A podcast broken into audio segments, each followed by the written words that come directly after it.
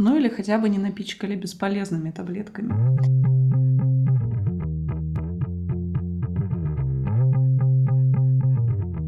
Привет, Маша. Привет, Саша. О чем мы сегодня поговорим? Сегодня мы поговорим про Custom Development в контексте образовательных проектов. Все чаще мы слышим слово «каздев». Саш, что вообще это такое? Ну, это один из методов исследования целевой аудитории, тех людей, тех потребителей, с которыми мы работаем в любых областях, для проверки идей, для проверки уже готового функционала или разрабатываемого функционала. Кстати, у англоязычных коллег этот термин не настолько распространен. Чаще всего там используются АБ-тесты, используется такое понятие, как лин-стартап, user research и так далее. На самом деле, на мой взгляд, это все некие базворды, с которыми можно по-всякому играться, но сути дела не меняет. То есть это исследование целевой аудитории. Я предлагаю на этом остановиться и дальше уже в контексте образования рассмотреть. То есть в чем проблема, зачем мы это все проводим.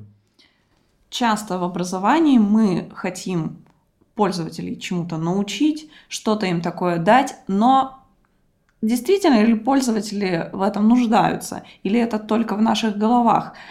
Здесь-то нам и поможет Custom Development. Это способ узнать, совпадают ли наши собственные взгляды на цели, структуру обучения, формат, как мы это подадим, на тот контент, который мы вложим в это обучение. Здесь, мне кажется, стоит сказать пару слов о том, как вообще проходит Custom Development. То есть первое, как и к любому хорошему делу, к любому хорошему начинанию нужно подготовиться. Подготовиться э, с точки зрения, зачем мы это делаем. То есть обозначить цель, обозначить, э, ну как это модно сейчас говорить, гипотезы, э, которые мы будем проверять.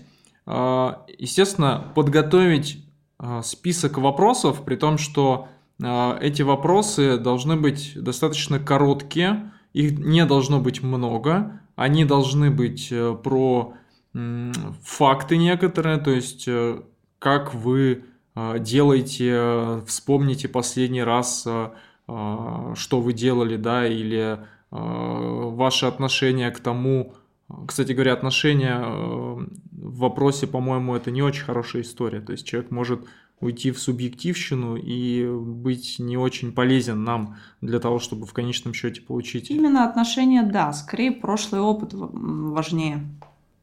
Ну да, я сейчас углубился уже в, в вопросы, как их формулировать, но это, наверное, самое важное, что в Каздеве э, на предварительном этапе нужно сделать.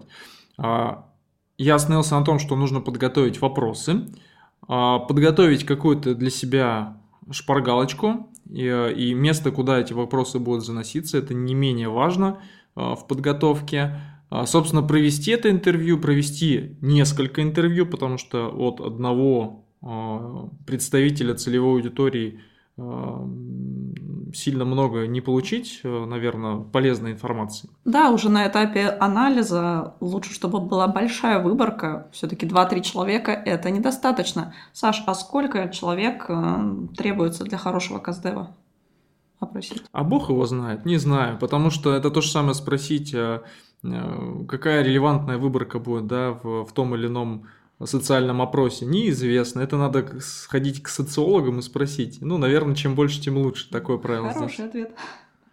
Вот. Ну и после всего этого, естественно, что нужно проанализировать полученные результаты.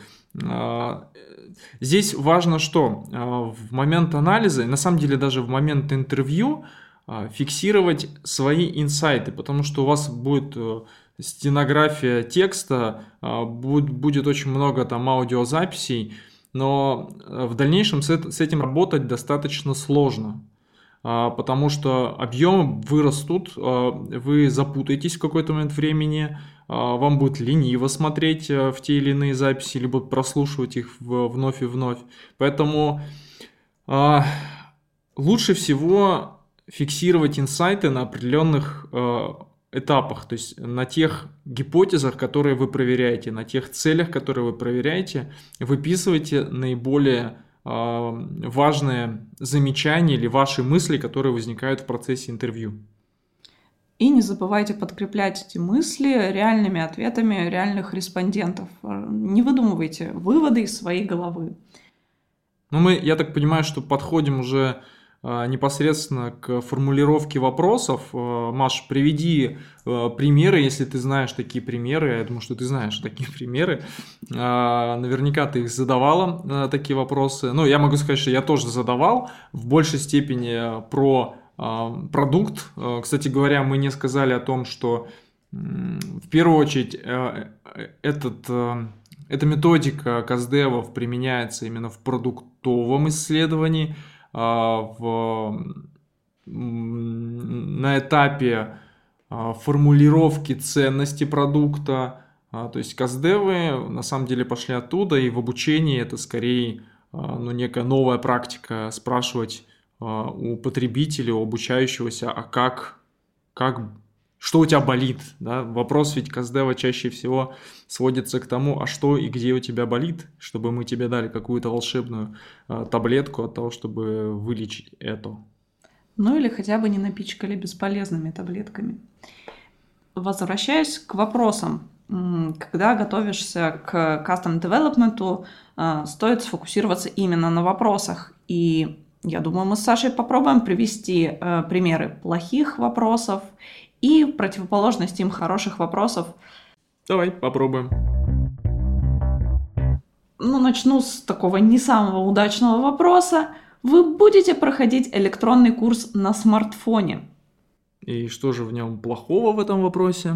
Ну, во-первых, этот э, вопрос закрытый. Пользователь, скорее всего, скажет «да, буду» или «нет, не буду». А, и в этом же вопросе мы сразу подталкиваем пользователя на ответ э, А, ну понятно, то есть э, практически безальтернативный вопрос, когда, ну да, ответ будет.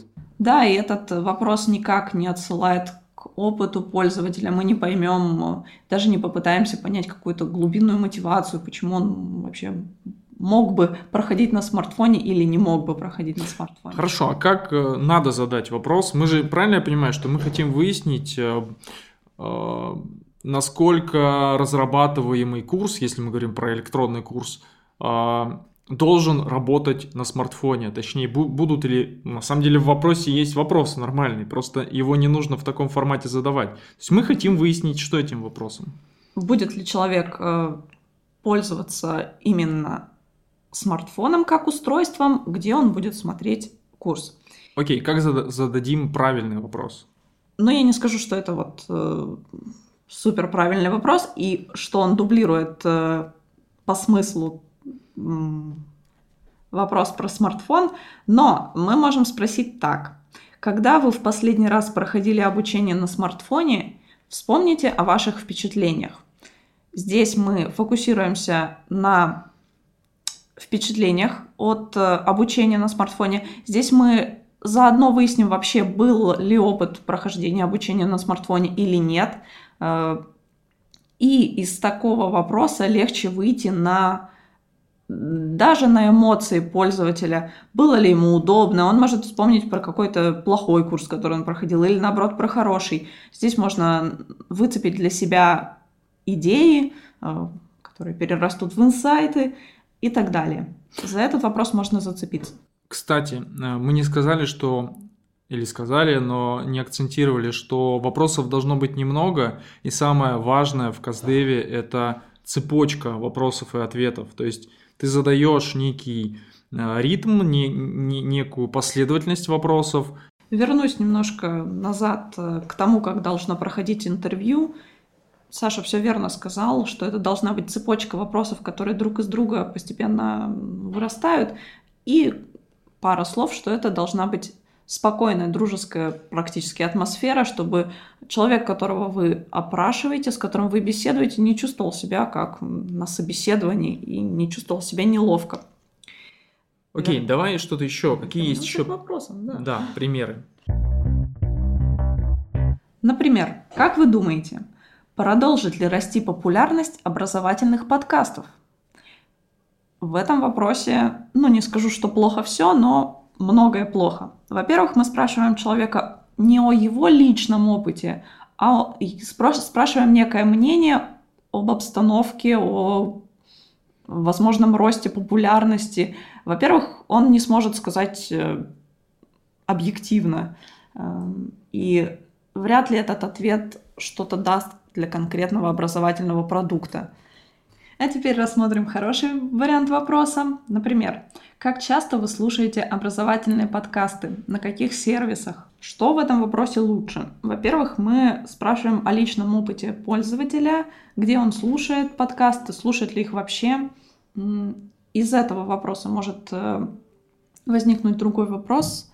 Например, почему именно этими сервисами пользуется человек? Отлично. Какие еще вопросы можем рассмотреть? Плохие, хорошие, которые нужно и можно задавать? Да, мы выясняем, какие боли есть у человека и как наши идеи, наши мысли, наши гипотезы с ними соотносятся. Ну и последний, наверное, пример вопроса. Вы предпочитаете читать небольшие обучающие статьи или лонгриды? Это вопрос, во-первых, альтернативный. Здесь сразу у пользователя два ответа. Перед ним это небольшие статьи или лонгриды. Из этого вопроса особо никуда не двинешься. Либо двинешься, но, возможно, не, в то, не туда, куда хотелось бы. Хорошим вопросом мог бы быть такой вариант. Как много времени вы уделяете чтению обучающих материалов? Кажется, что как этот вопрос соотносится с нашим плохим вариантом, но на самом деле отсюда мы поймем, готов ли человек долго читать, или он э, читает быстро, там, в пять минут между э, переговорами и так далее.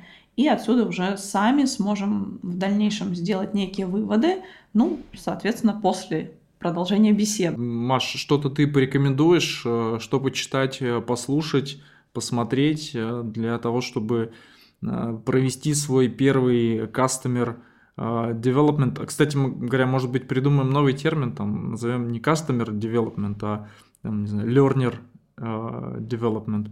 Хорошее предложение придумать новый термин, но... Очередной новый термин. Но я не думаю, что из-за этого изменится, кардинально изменится суть. На тему того, что почитать, что посмотреть, интернет пестрит различными статьями на эту тему, но очень часто происходит смешивание понятий и путается именно custom development и выяснение обратной связи по продукту, например. Что касается того, чтобы я посоветовал почитать, ну, наверное, это такая распространенная книжка среди стартаперов, это «Спроси маму» Фицпатрика, достаточно легко читается, там много отдельных советов. Самое главное во всем – это начните что-то делать, и вы поймете, как это работает. Потому что сколько бы, например, вот я не читал предварительно и не смотрел, в процессе там, первых двух-трех интервью все идет не так, все идет наперекосяк, люди... уходят в субъективщину, остальные уходят в комплименты, которые тоже вредны, между прочим, в customer development. И... Да, верно. Все всегда постигается на практике, и несмотря на то, что кажется, что это достаточно просто задать какие-то вопросы какой-то целевой аудитории, на самом деле все может всегда пойти не так, поэтому опыт, только опыт. И как раз к разговору об опыте и о личных мыслях, о личном мнении. Саш, какое у тебя сформировалось вообще личное мнение, личное отношение к customer development, в том числе в образовании? Слушай, ну, мне кажется, оно в процессе формирования, это мнение, однозначно это то, что не бесполезно. И так или иначе мы это делали, может быть, не называя это customer development, но спрашивали наших потребителей, что работает, что не работает, какая обратная связь в тех или иных моментах. Конкрет, конкретику спрашивали, сколько вы времени там на это тратите, через какие устройства проходите, в каком-то виде мы это делали. Однако Customer Development, в моем понимании, это все-таки такая история, схожая с дизайн-мышлением, когда мы пытаемся влезть в шкуру нашего пользователя, нашего ученика, представить себя им и почувствовать те боли, которые в процессе формирования образовательного опыта у него возникают. Вот. И решить эти боли с собственным продуктом, с собственным образовательным продуктом. Поэтому однозначно это то, что приносит пользу продукту и формирует его ценность.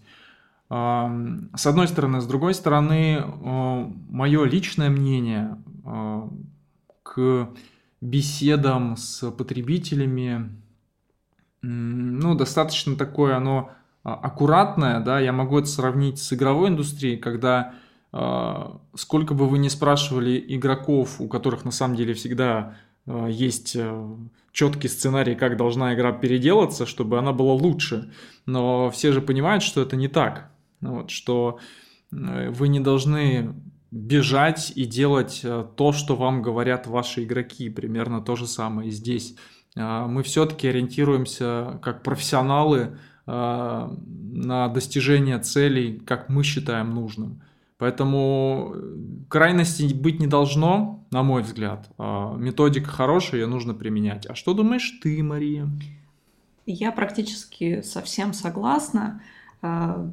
Думаю, что Custom Development помогает сфокусироваться на каких-то нюансах, деталях, которые в другом случае мы могли бы упустить при разработке.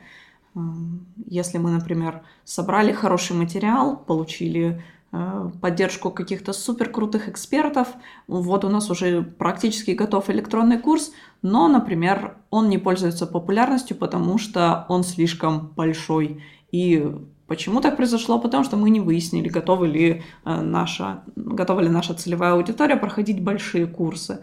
То есть какие-то нюансы, нюансы и интерфейсов, и контента, и подачи материала. Все это можно выцепить на этапе общения с целевой аудиторией.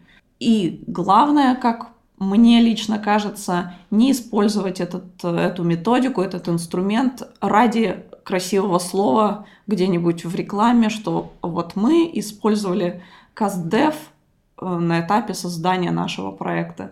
Думаю, это сразу минус, негатив. Ну, я думаю, что это плюс-минус во всем, да? Да. В данном случае все-таки содержание важнее формы, важнее обертки. Окей. Я думаю, что на этом мы будем закругляться. Продуктивного вам обучения, друзья. Да, всего хорошего. Всем пока.